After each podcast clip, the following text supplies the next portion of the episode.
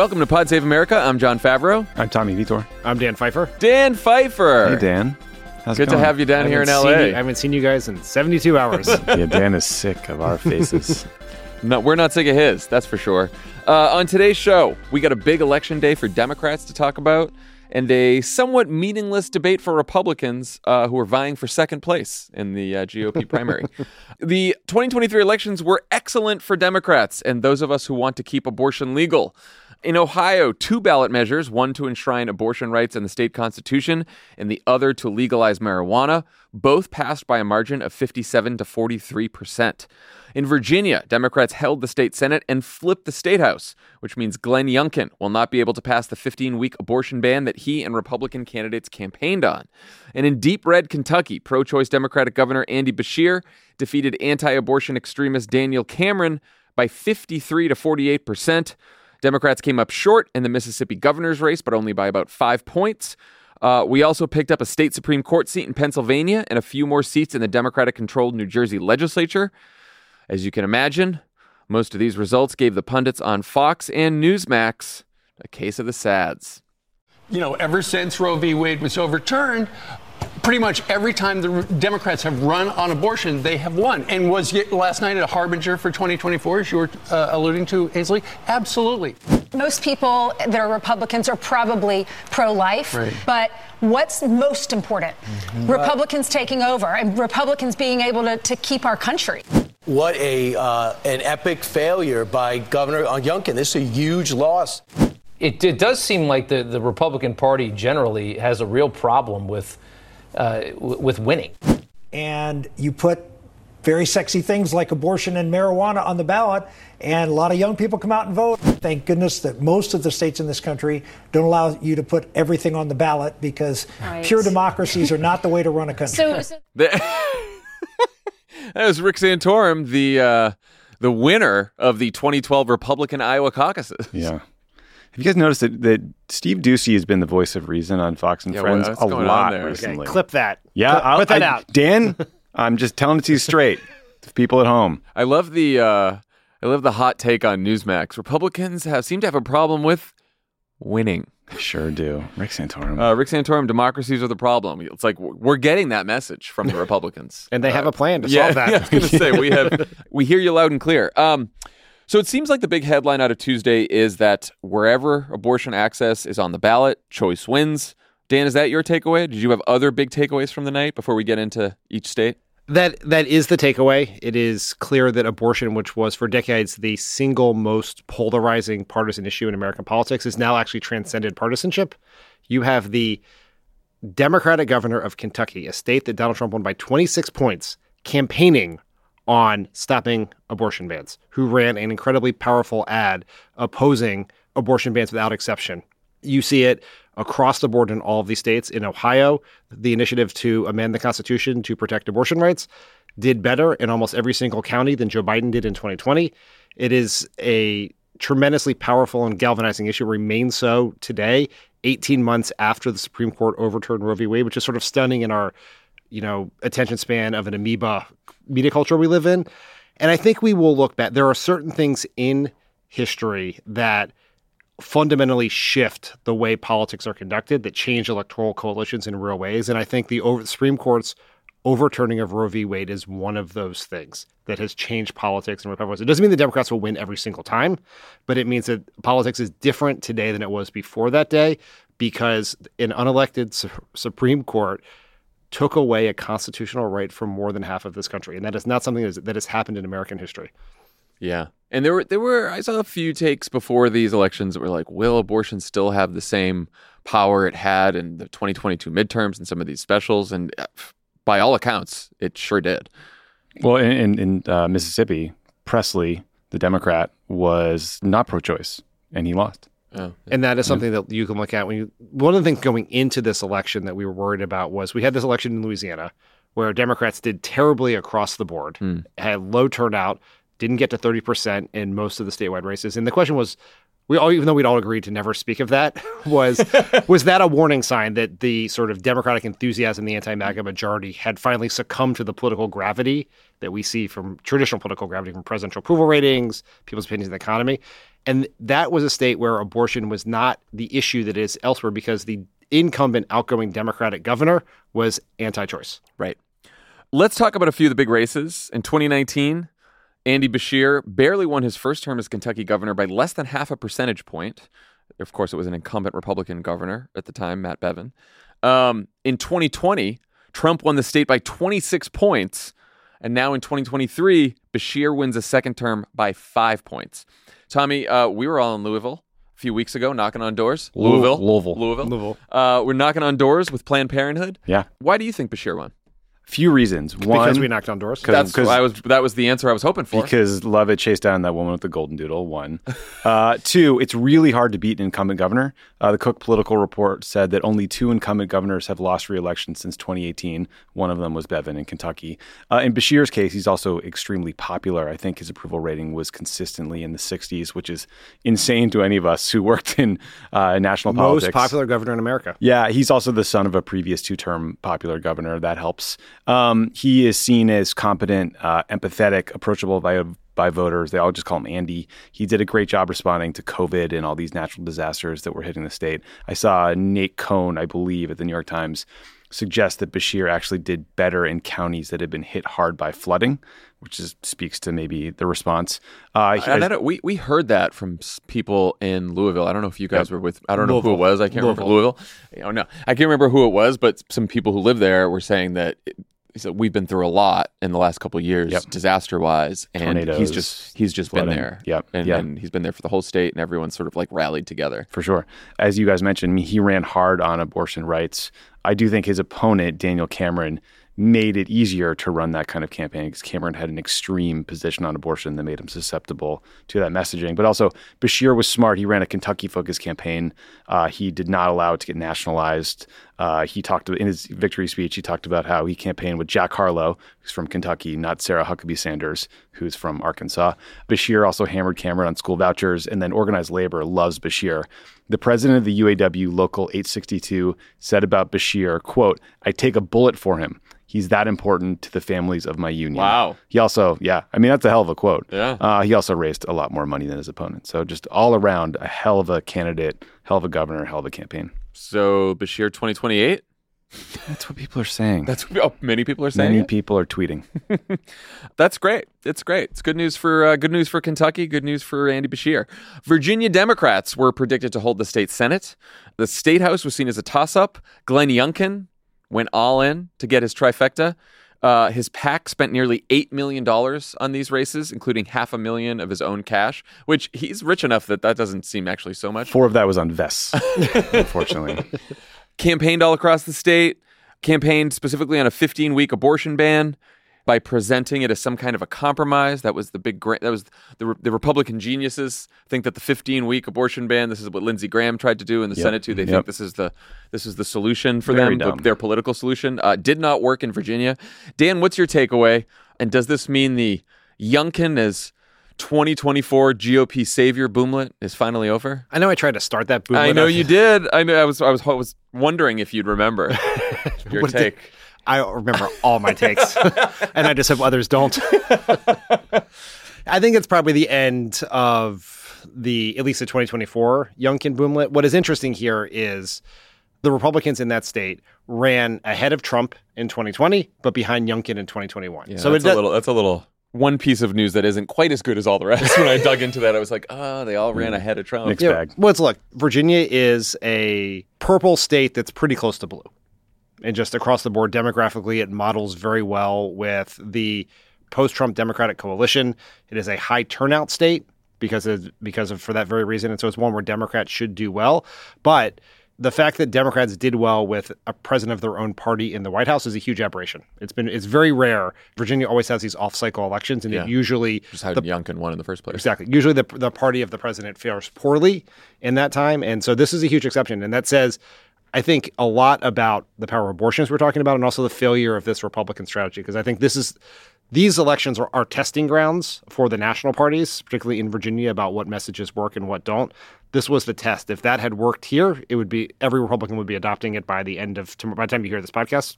That did not happen, and that says a lot about how far the Republicans have to go to solve their abortion problem, which may be frankly insoluble given Donald Trump's role in this, the their long history on it, and that's a positive sign for Democrats. I just saw before we started recording J.D. Vance say, uh, "We got to try for this 15 week abortion ban."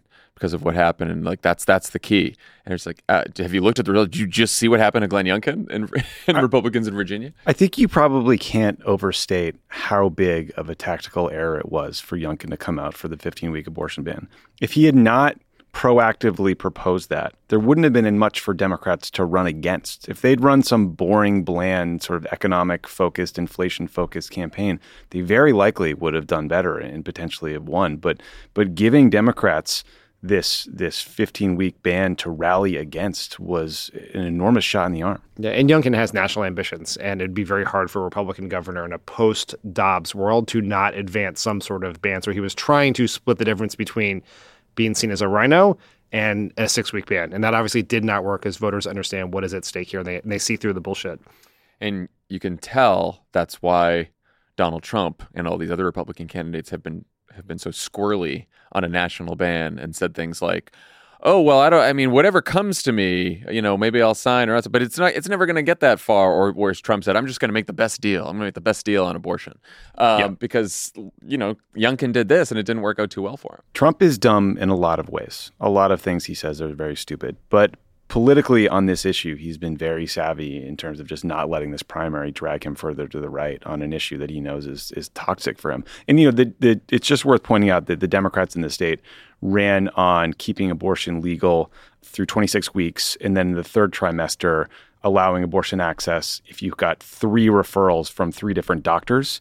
So, an incredibly onerous requirement for the third trimester, but they did try to put some constraints on abortion access. It's worth mentioning. I just think it's important that every single Democrat who's running for office, who is talking to voters, assert that Republicans, if they get a trifecta, are going to pass a national abortion ban. Absolutely. There is no way that Senate Majority Leader Mitch McConnell and Speaker Mike Johnson, of all people, are not sending a national abortion ban to Donald Trump's desk, and there's no way he's not signing that. No doubt. Well, to, to And I don't care how many Pinocchios someone gives you, or that that is reality. No, I was, well, let's dig into it. Like to think that that wouldn't happen, you would have to believe that either that Mitch McConnell would save the filibuster if he has the Senate, right? If he has the Republican Senate, would save the filibuster and then say no abortion ban because I'm keeping the filibuster, or Mitch McConnell, who is like.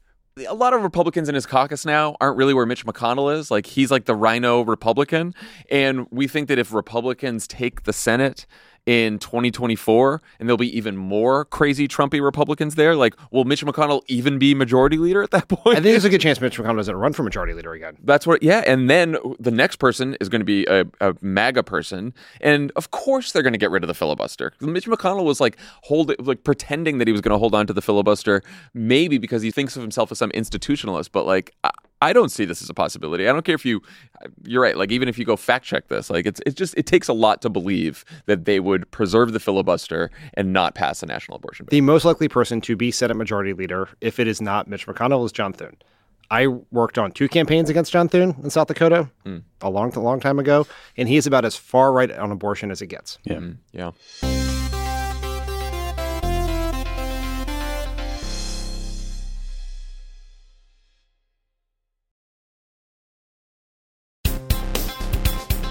All right, so Ohio.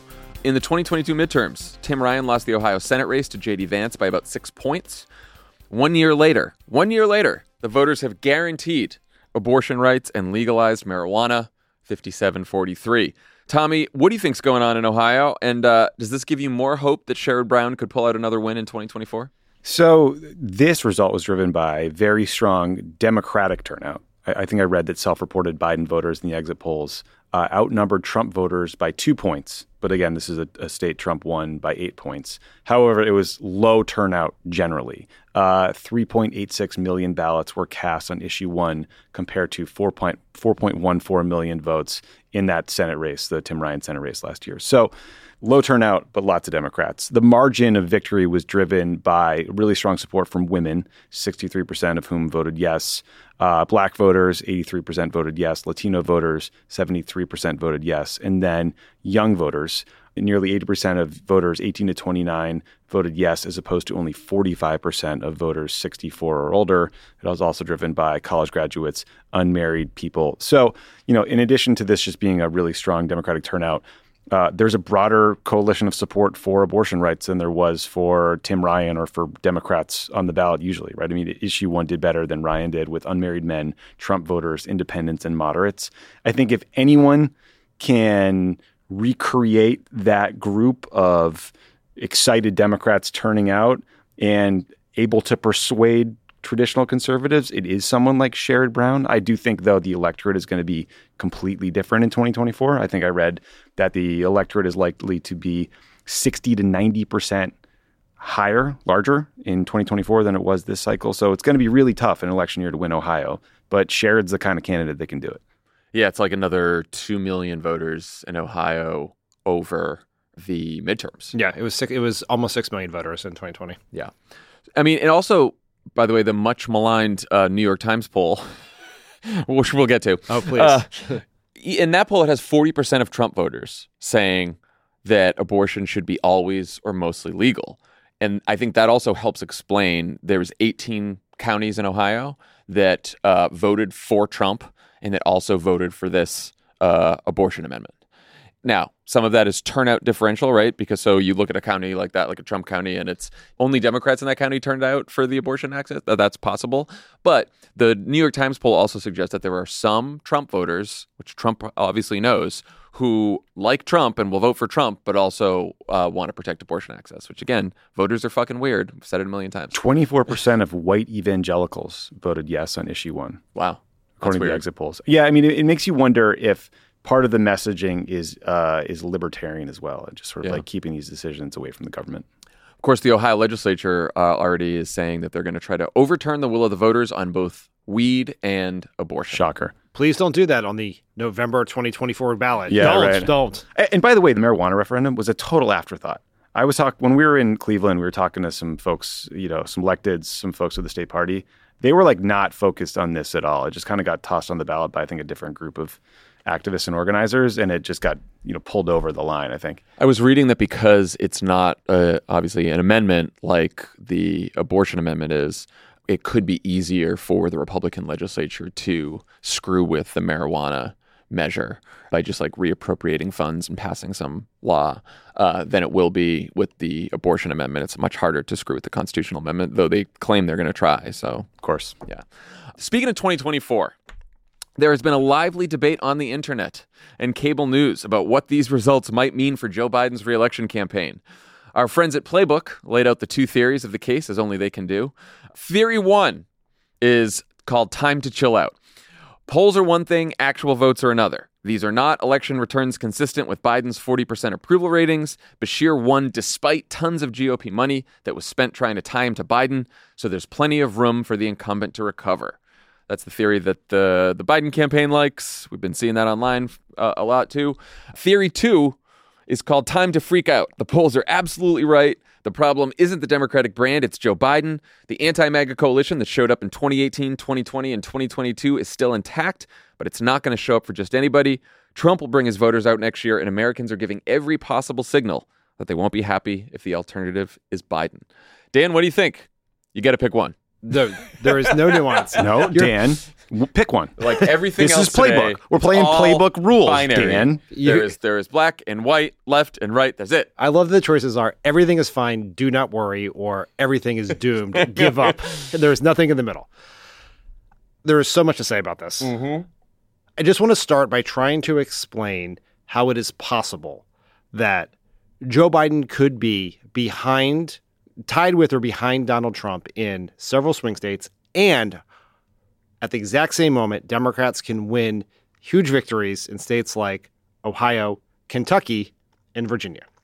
And here is why. I think it's a very simple explanation, which is the voters that Joe Biden is having the most trouble with right now are less engaged voters. They're the voters who did not show up.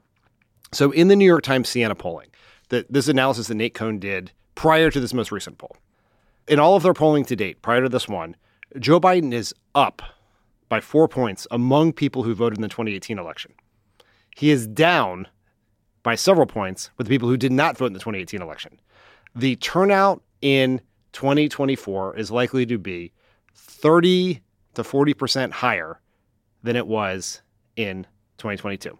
So, a whole bunch of people who are telling pollsters that they are currently not happy with Joe Biden did not turn out on Tuesday, did not turn out in 2022, but are going to return Didn't turn to out in 2018. yeah, they're going to return to election. We are now the part. Democrats are now the party of the most highly engaged voters, and the because of the changes in the media environment, particularly since 2020, the chasm between the highly engaged voters and everyone else has never been greater. Yeah. And so that that is why it is possible. This is the entire theme of the last season of The Wilderness, in case you want to go check it out. and I could like Gonna plug in. What else we got? Message box? There's also several. Well, I have a I have a fury fueled message box on this coming Oh, out man. tomorrow. Uh-oh. Uh, but so the point here is special elections, particularly off cycle elections like this, are not great predictors of what is going to happen. We'll take the example of in 2012, Democrats tried to recall Wisconsin Governor Scott Walker. Wis- Walker easily won that election, easily defeated the recall only a few months before President Obama was going to take on Mitt Romney in that state. Obama then won Wisconsin by seven points because the turnout was massively higher. Wisconsin, aka Paul Ryan's home state. Okay. Who was on the Ryan. ticket. Yes, that's right. exactly. Thank you. I didn't feel like I needed to say that, but thank you. But it doesn't mean that there there isn't relevant information in what happened. Like what everything that happened yesterday, first is good for America. It's good for the people of those states. There are people whose lives are saved because these abortion bans will not go into place. Which is why we started with all that. Right? And there That's the most important thing from and last night. right, and if and if Glenn Youngkin had gotten his trifecta, a whole bunch of really terrible gun laws would have been passed Yeah. in Virginia. And that did not happen.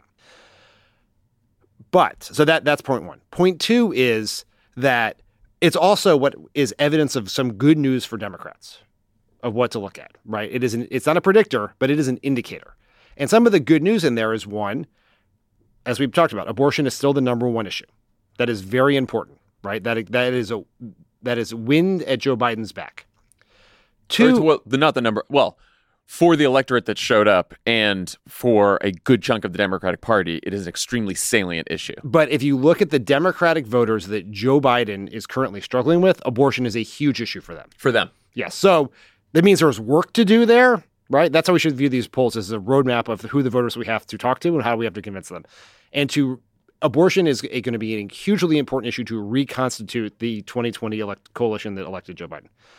Two, and I think this is really important, is that turnout is not an accident, right? These election victories are not just the result of some sort of rule about who can vote and who can't. Is the Democratic campaign machinery is working Yeah. and it is kicking Republican asses left and right. Right? And that is important. The other thing is, and this is not getting enough attention, and you could write Donald Trump is winning in that New York Times poll in those swing states, but there's a lot of stuff underneath. And you guys talked about some of this in the Tuesday podcast that should be very alarming for Donald Trump and Republicans. They are terribly divided on abortion.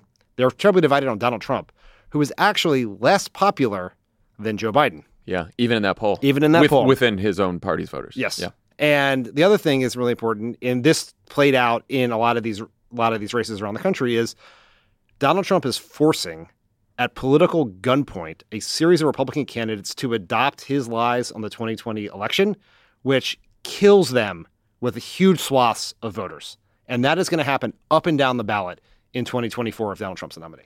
Which in Tuesday night's results, Republican Secretary of State candidate in Kentucky was the only one on the ticket, only statewide candidate to like reject election denial.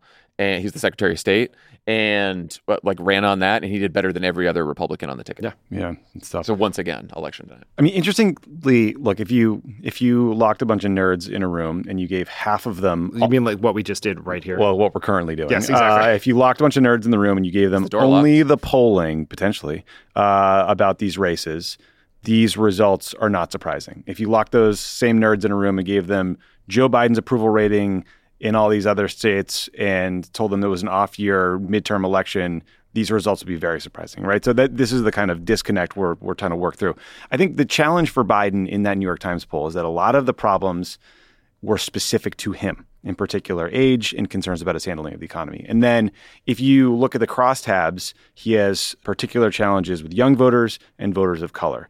Maybe it's the case that if the 2024 campaign is all about abortion rights, that that issue can bring back those young voters and those voters of color and get them to turn out uh, and not stay home. And that's how you make up the difference in that Times poll and you win re-election. But I don't think that's a guarantee. I think obviously the the Biden campaign has a lot of agency here. This is going to be something they focus on.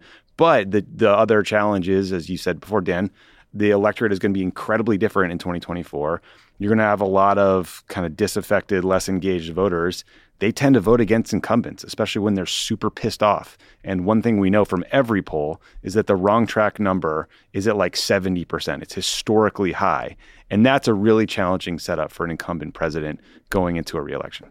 I brought up the wilderness not just for the plug, but because But I also for the plug. also for the plug. Mostly for the plug. But also when I saw the New York Times poll, and I've seen other polls since then, like it brought me back to the focus groups that I did for the wilderness. And at, at the outset, I thought that the I did a focus group in Virginia of Biden voters who then switched to Youngkin, and I was like, oh, those are going to be the, the tough voters because they voted Republican. Those were the people who were most like, oh, I did it for whatever reason. I'll come back to Biden. I still like the Democrats. I'm pro-choice. They were the best. The, the Pennsylvania voters who were like slightly disaffected. They were all like ready for Fetterman, all that kind of stuff. The the voters that were most disappointed in Biden, that were crankiest, were the young voters in California, the black voters in Atlanta, Yeah. and the Hispanic voters in Las Vegas. The very groups that Joe Biden's having a problem with. And then I talked to like a ton of strategists and pollsters in the party who all agreed that this is this is the issue. So this is not like Nate Cohn in the New York Times and some media pollsters doing this. These are like Democratic Party strategists all know this. John Della Volpe, Joe Biden's one of his pollsters in 2020 just had an op-ed in the New York Times that says Joe Biden's in trouble about young voters. Celinda Lake has been talking about needing to reconstitute.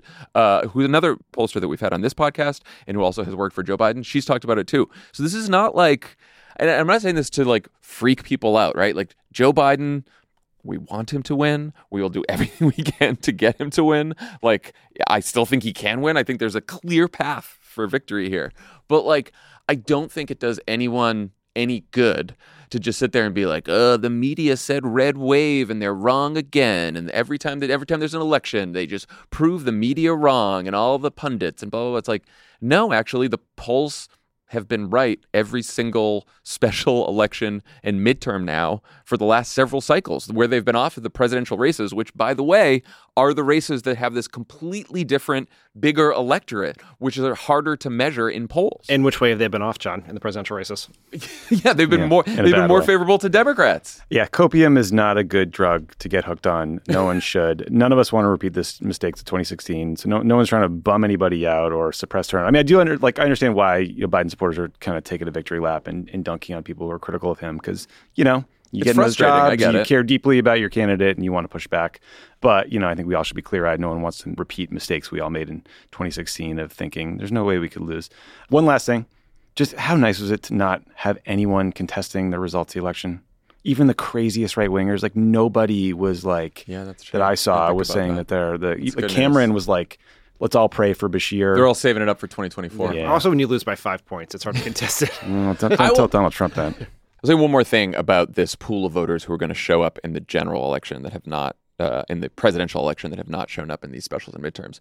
Like, if you look at the New York Times polling, and, and Nate Cohn says this in his piece today, the folks who showed up for these 2023 off year elections are like the Democrats that showed up are pretty favorable towards Biden. You brought up the Ohio exit poll that's plus two Biden. Mm-hmm. So it's not like it's there are specific problems that Biden might have, but what I get nervous about is not just problems that Biden may have, but like this pool of voters, this disaffected pool of voters, they're more moderate, they are younger, they're voters of color, they're um, they they sort of more cynical about politics and institutions. They're harder to reach. They don't consume as much news. They're harder to reach with ads. Like I just worry about them long term for the party because it's much. E- I think it is easier for Republicans to make a case like, aren't you pissed about shit? And don't you want to like tear institutions down? That are like, it's just, it's a longer term issue that I actually worry about that goes beyond Joe Biden. Yeah, I mean, we talked about this after 2020. There were obviously very troubling signs among black voters and Latino voters, uh, younger voters without college educations across the board. And there was a big sigh of relief after 2022, but it, we didn't really test the proposition because the voters we're most concerned about did not vote in that election. They are Right. not midterm voters. And so we don't know. Like this poll is consistent with the New York Times poll is consistent with that trend continuing, right? And we'll we'll see. And look, it's it's possible that a- a good chunk of these disaffected voters don't show up in the presidential. That's And also then the- bad. and Yeah, which is well, bad which for is bad for democracy, but also the electorate then could possibly look more like a, a midterm election. Absolutely, that low turnout. I, I'm not. I'm not. I am not rooting for low turnout, but I'm just saying we don't. There's different scenarios where it's going to be okay for Democrats, right? But it all depends on the shape of the electorate. Is our point here? It depends and on it's which apples vote- to oranges comparisons to just say the media said this in 22 and red wave here. It's like a, a presidential electorate is so so so different from midterm electorate. we just used to live in a world, and this was true when under President Obama and previous Democrats was midterms were bad for Democrats, presidential years were better, and that has shifted under Trump. That has fundamentally shifted. And the reason it has is because college educated older voters, whiter voters, used to be heavily Republican. And that has changed in the Trump era. Yeah, that's exactly right. And I, the last thing I'll say about this is this is very challenging in execution. But there has never been a race where it was more clear on how you win. The you know exactly who the voters are. You know ex- how to how you get them back is hard.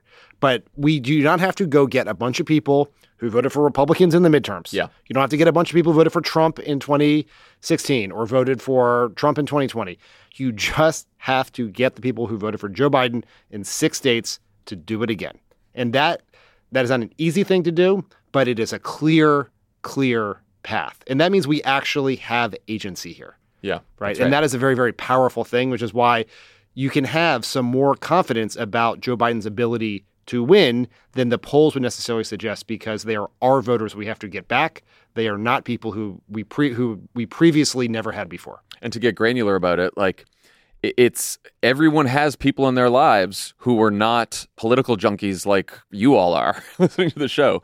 And these disaffected voters, they don't just like live in one place. Like they're they're all around us. and I do think that is going to what's going to make the difference there is going out talking to people, persuading people not being pissed off when someone just doesn't say like, "Oh, I'm I might not vote," and yelling at them before it. Like it, it's really going to take some some persuasive work. At every live show Q and A thing we've ever done, people are saying, "How do I talk to my MAGA uncle Thanksgiving?" Fuck your MAGA uncle. Find your Whoa, Biden skeptical cousin, right? That's who you want, right? Is your Biden skeptical What if you're cousin. married? What if you're Mike Johnson? Where's your accountability partner? hey, uh, another bonus. There's a lots of uh, a huge pool now of super well informed Trump jurors that will be voting for the first time. Oh wow, that's exciting. He's doing persuasion for us. All right, before we get to break, just uh, one quick housekeeping note.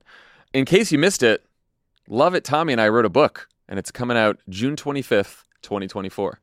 Guess what? I've read the book, people. Dan read the book. It's quite good. Thanks, Dan. Tommy's supposed to have a whole script here, but he doesn't have it. Uh, yeah, I don't want to read that. So just- It's called Democracy or Else: How to Save America in 10 Easy Steps, and we uh, we just revealed the official cover this week. Was that a big moment for you? in It it on every single book PR plan. The cover reveal is a huge moment. Step one is buying it because Crooked's donating the profits to support Vote Save America, its partners, and other organizations mobilizing for progressive outcomes in the 2024 election and beyond.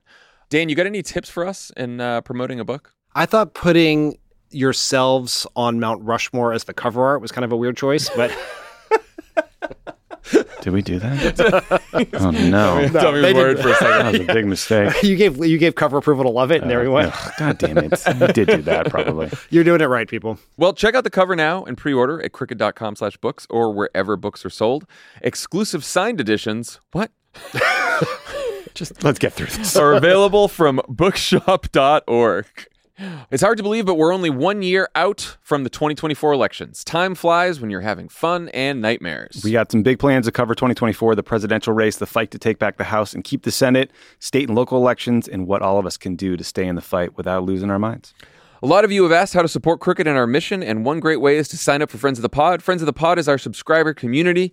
You get a ton of awesome content that's just for subscribers. You get to be part of our Discord, which is basically like a secret Twitter that's just for us. And by signing up, you'll be supporting Vote Save America. Vote Save America has already raised $55 million for progressive candidates and causes and signed up over 500,000 voters, volunteers, and donors. And we're just getting started. So please head to crooked.com slash friends to sign up for Friends of the Pod today. It means a lot of us to get to be part of this community with you. Next year may be a slog, but at least we have each other and drugs, is what it says here. this message has been paid for by Vote Save America. You can learn more at votesaveamerica.com. This ad has not been authorized by any candidate or candidates committee.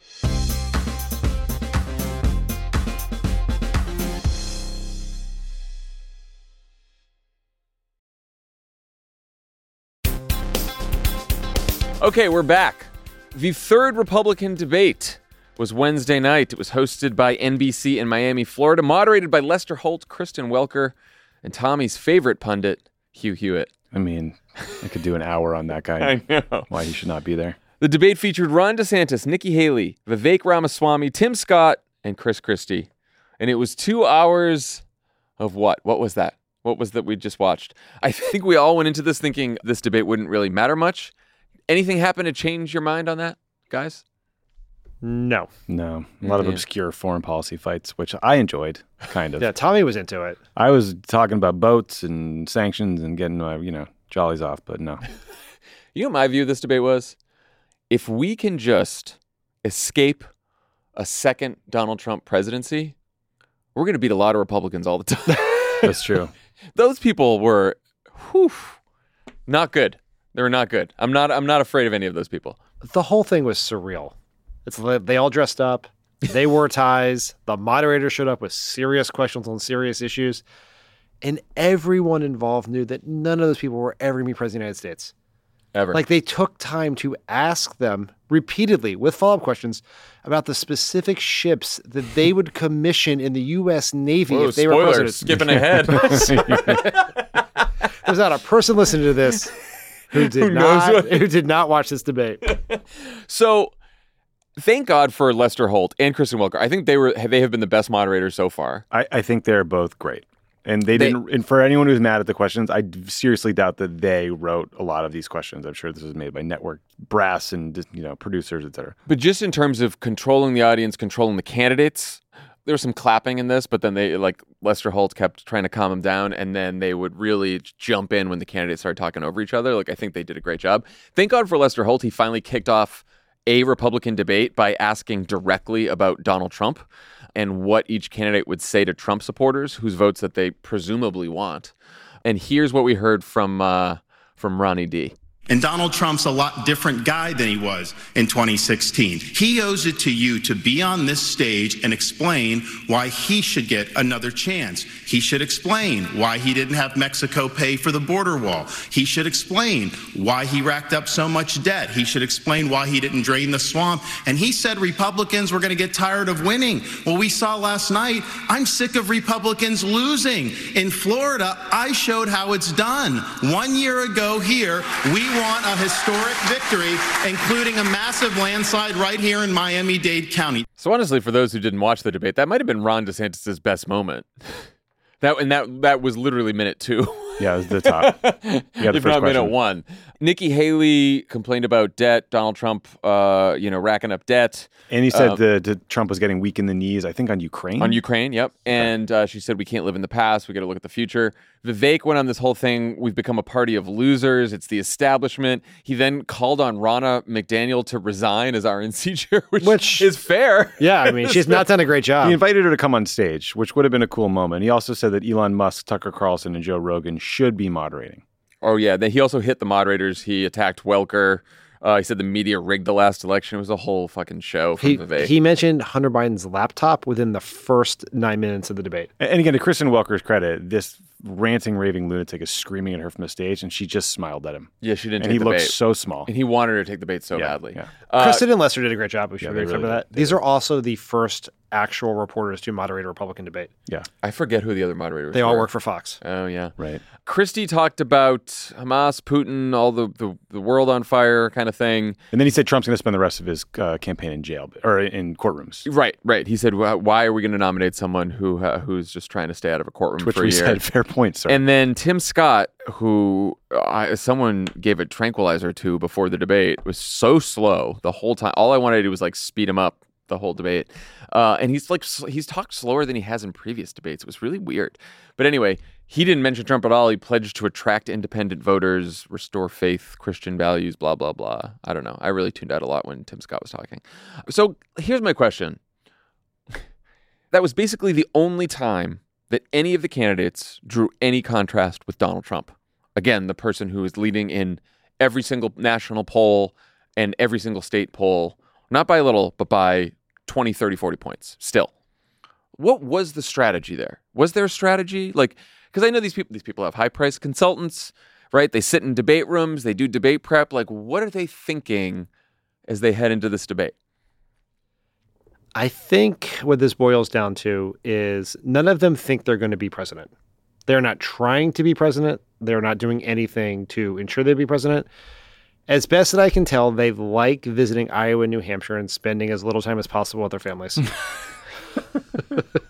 Dan and I also share a theory that Vivek Ramaswamy started running thinking it would be great advertising for his like anti-woke investment ETFs and, and financial products. Caught a little bit of fire in that first debate and then slowly has been plummeting and doesn't realize yet that he's not got a chance.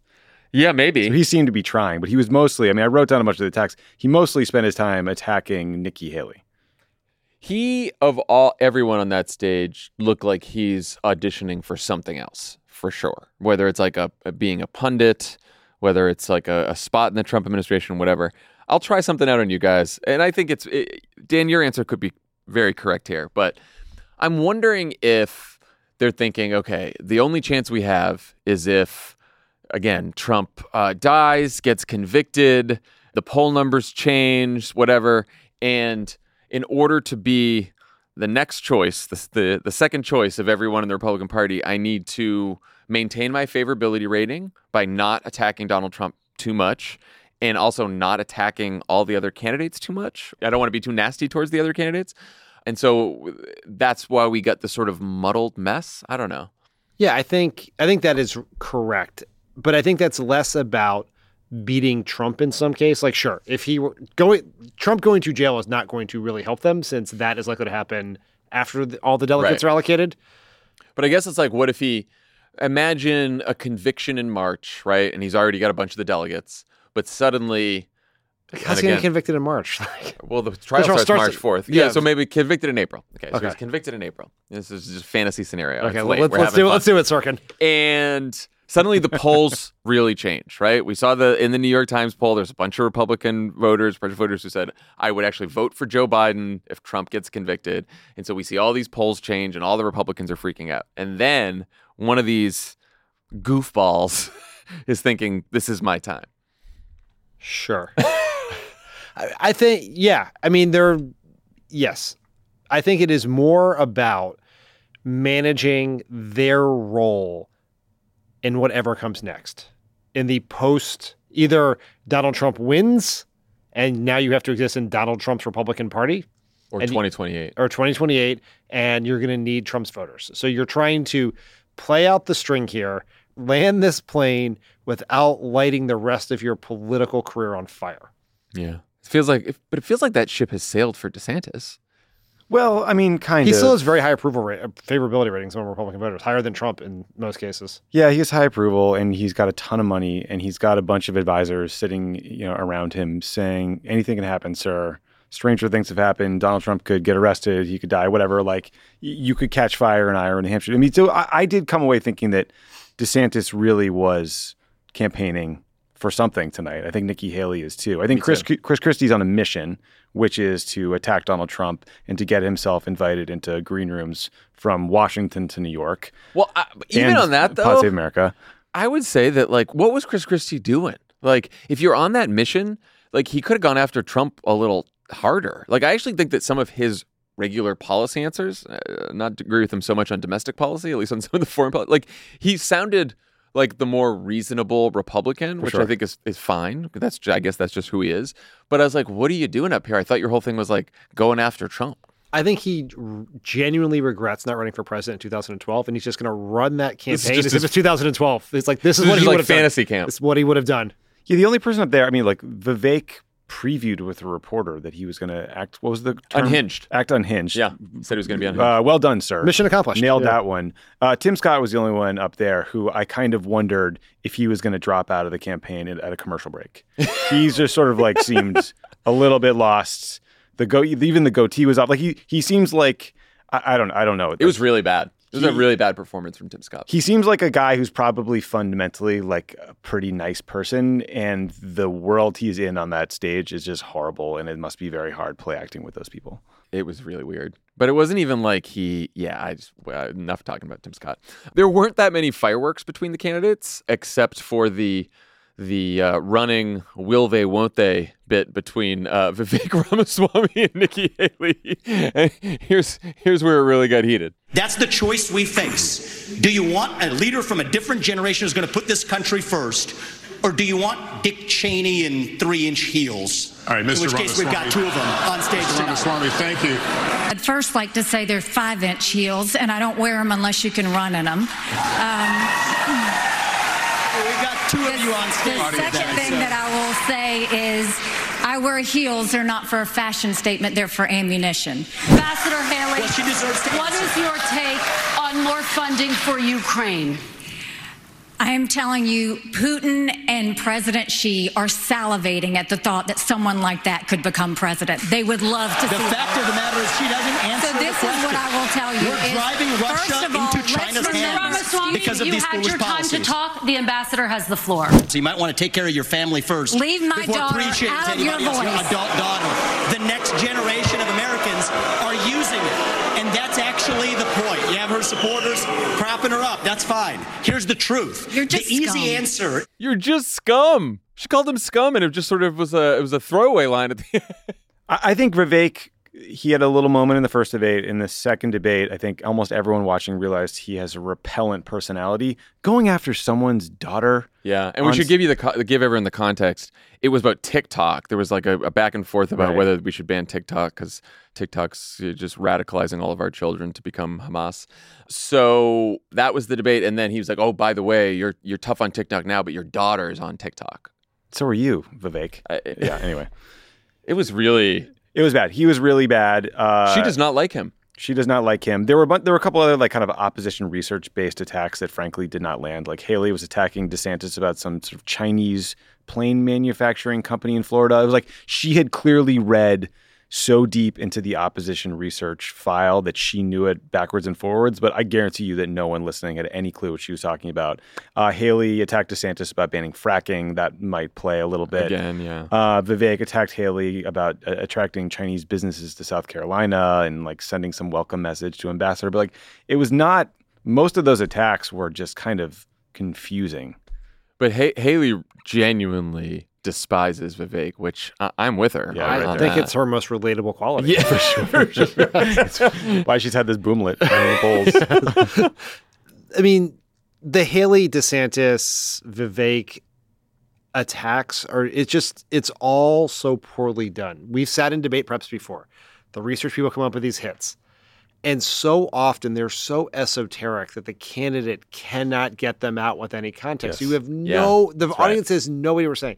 And the consultant's like, do not leave that stage without delivering this hit.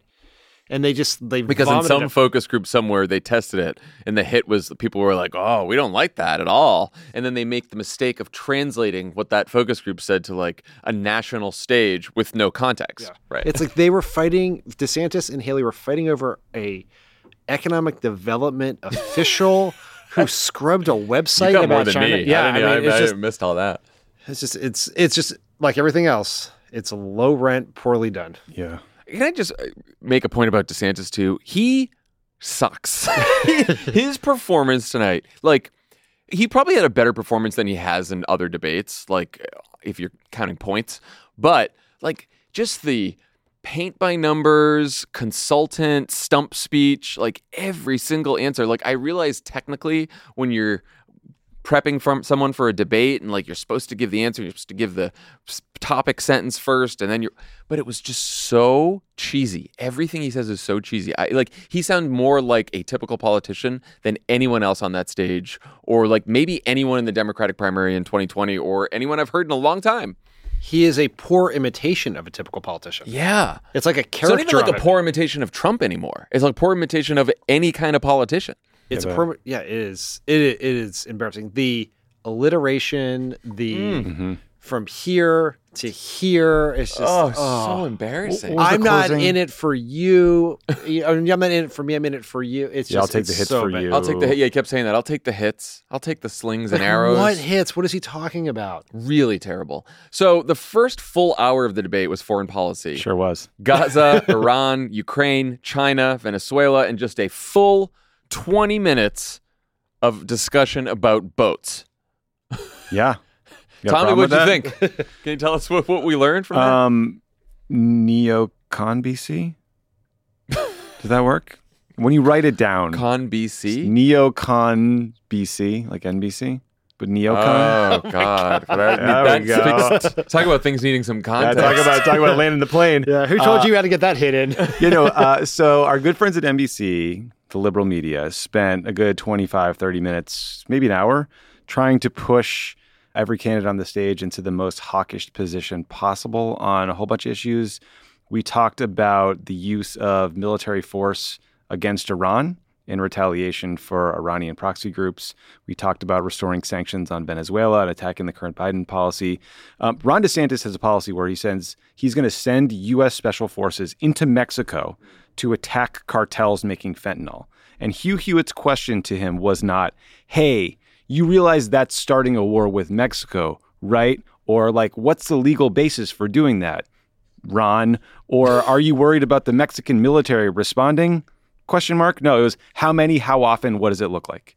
And then Ron DeSantis says, "We're going to shoot them stone cold dead." Okay, okay. In the face. In the Yeah. face. In the face. And then faux serious man Hugh Hewitt asked the ultimate faux serious person question, which is how many Navy ships are you going to build? Like these and guys. he did. Every candidate got that question. Three hundred and thirty-nine. He did not let them off the hook on that one. He followed up and he followed up and he followed up and then. What's we with the boats? Is that is there is there something we're missing here? Is there the- a background? The Chinese Navy is building a lot of boats. That's the Okay, whole we thing. build- the China build the Hawk. boats. There's a boat gap. There's a boat gap.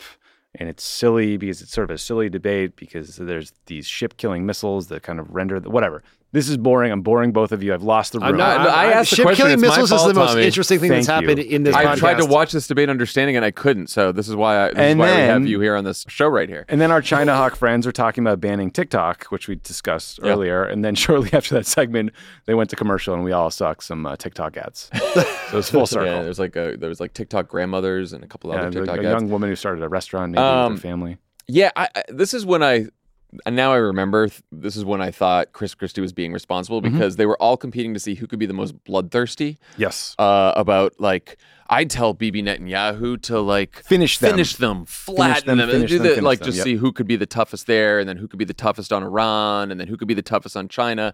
And like Christie was definitely Republican tough. Like if he was debating some Democrats, we'd all have some critiques, but he did. It, I was happy that he did not go there. John uh, Vivek Ramaswamy said, I would tell Bibi Netanyahu to smoke those terrorists on his southern border. I'll be smoking terrorists on our southern border. And then he was like, "But we need to end these endless wars in Iraq Right. and Afghanistan." He tra- really tried to Right. to- Smoke them if you got them. Uh, and then and Tim Scott was talking about blood dripping from Obama and Biden's hands. Yeah, he said he he, he he talked about blood a couple times. Tim Scott. it got weird for them. It's so there was a section on the economy where the only policy solution they had for inflation uh, is to uh, drill more and frack more. That was basically it. Yeah. Uh, even though we're like at the we p- currently producing more energy than ever before. Most of them want to raise the Social Security retirement age. Uh, no disagreement there. Uh, and then they finally got around to a discussion on last night's election result and abortion. They all tried to avoid answering uh, whether they'd support a national ban, with the exception of Tim Scott. He advocated for a national ban. He played Mike Pence because Mike Pence wasn't there. What do you guys think of all the answers around abortion in light of uh, last night's election results? Well, I mean, it, it seemed like most of them were trying to avoid coming out in favor of a national abortion ban because they know it's horrendous politics. I mean, I guess Ron DeSantis is already completely on the record about his six week abortion ban support in Florida. But then I believe it was Vivek, or no, it was, it was uh, Tim Scott challenged Nikki Haley and, and Ron DeSantis on the 15 week ban. And Haley ended up saying, I would support anything that would pass. Yeah, but she's like, let's be. This, she likes to use this line, like, let's be honest with the American people. But I don't think we we whatever we have sixty votes in the Senate for, because she's a Yes. filibuster believer, I guess. I, I remember watching her uh, CNN town hall with Jake Tapper a while back, and she definitely struck a more reasonable sounding, moderate sounding position on abortion. But it kind of felt like she undid it in one second there by saying, I would support anything that would pass. Maybe she said that before, but the context here was clearly a 15 week abortion ban. And if I were running a campaign against her, let's say if I were Joe Biden, I would use that clip as my evidence that, of course, she'll put in place a national ban. Yeah, she said it before. It's very Weasley. I think she's never been put on the spot like that on trying because she's done the like I'll sign whatever comes to me kind of thing. But obviously Tim Scott pushed her on it. Yeah.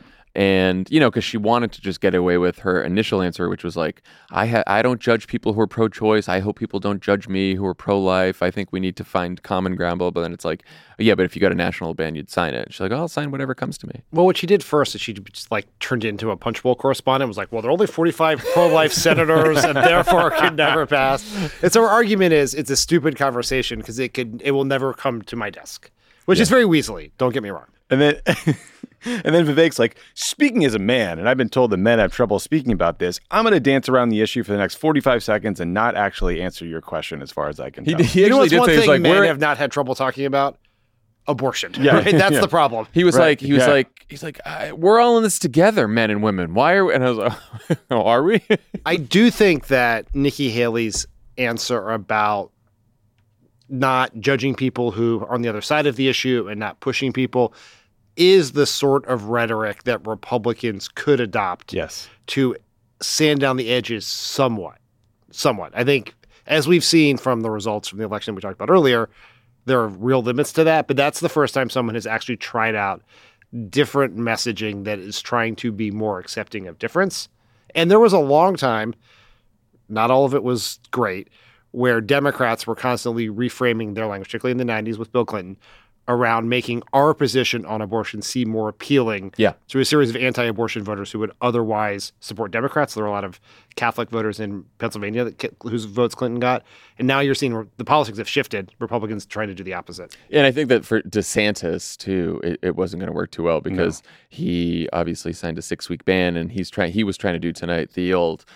Some states are doing things differently, and it's bottom up approach. Right. I mean, then he said the word referenda a bunch of times. So many times. Chris Christie's like, it should be decided by the states. Clean answer. Got it. Vivek does the, I'm going to pound my chest and answer it as a man and not answer your question. At least Nikki Haley enters the answer as a human being. She says, My husband was adopted. I had trouble getting pregnancy, so I understand that these are sensitive issues. Now, listen, as, as someone who comes from a family where you've had struggles getting pregnant, that would lead me to uh, allow people to have the freedom to make these choices themselves. But she went a different direction with this. So, I mean, Yeah.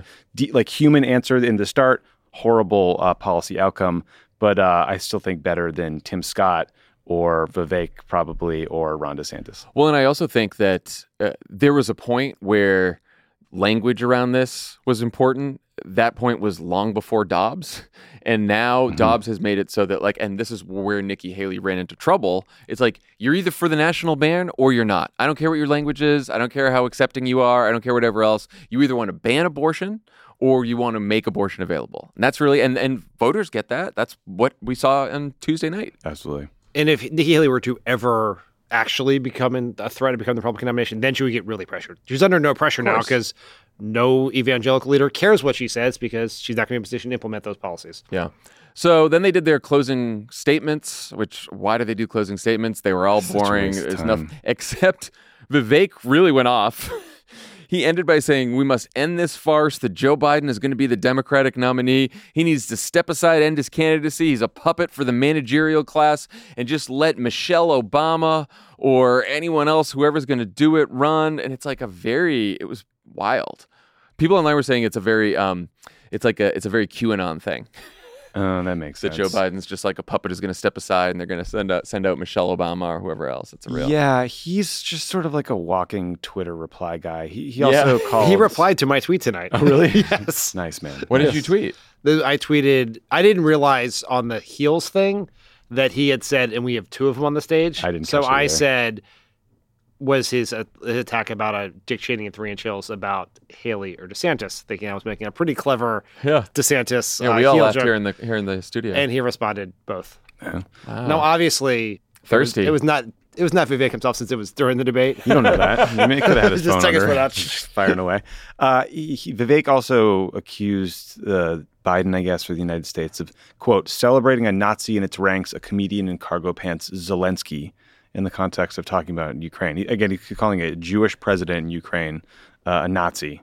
Really? So that's just a shockingly weird thing. So that ended. Meanwhile, elsewhere in Florida, Donald Trump held a rally because why the hell would he be at that debate? Uh, and here is some of Trump's speech. We, we haven't heard this clip yet, so I'm excited. We have him coming in from jails, from all of the places that you wouldn't believe, mental institutions. My people said, please don't use the term insane asylum. That's silence of the lamb, right? Silence of the lamb. Hannibal Lecter. Anybody ever heard of the wonderful Hannibal Lecter? We got him coming into this country now.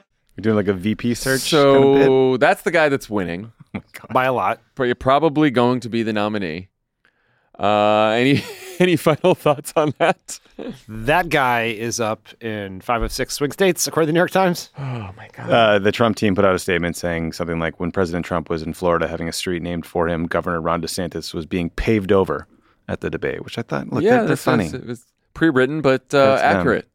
So, well, that's all we got today, guys. Well, we time well a spent for great- everyone. We had a great election and a terrible debate. Terrible debate. well, well, you can't ask for much more than that. And Trump's skipping the next one.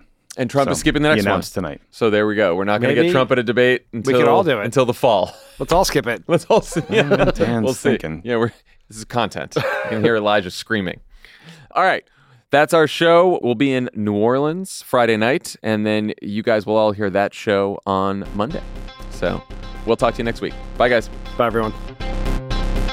Pod Save America is a Crooked Media production. Our producers are Olivia Martinez and David Toledo. Our associate producer is Farah Safari. Writing support from Hallie Kiefer. Reed Cherlin is our executive producer. The show is mixed and edited by Andrew Chadwick. Jordan Cantor is our sound engineer, with audio support from Kyle Seglin and Charlotte Landes. Madeleine Haeringer is our head of news and programming. Matt DeGroot is our head of production. Andy Taft is our executive assistant. Thanks to our digital team Elijah Cone, Haley Jones, Mia Kelman, David Tolles, Kirill Pelaviv, and Molly Lobel. Subscribe to Pod Save America on YouTube to catch full episodes and extra video content. Find us at youtube.com slash at podsaveamerica. Finally, you can join our Friends of the Pod subscription community for ad-free episodes, exclusive content, and a great discussion on Discord. Plus, it's a great way to get involved with Vote Save America. Sign up at crooked.com slash friends.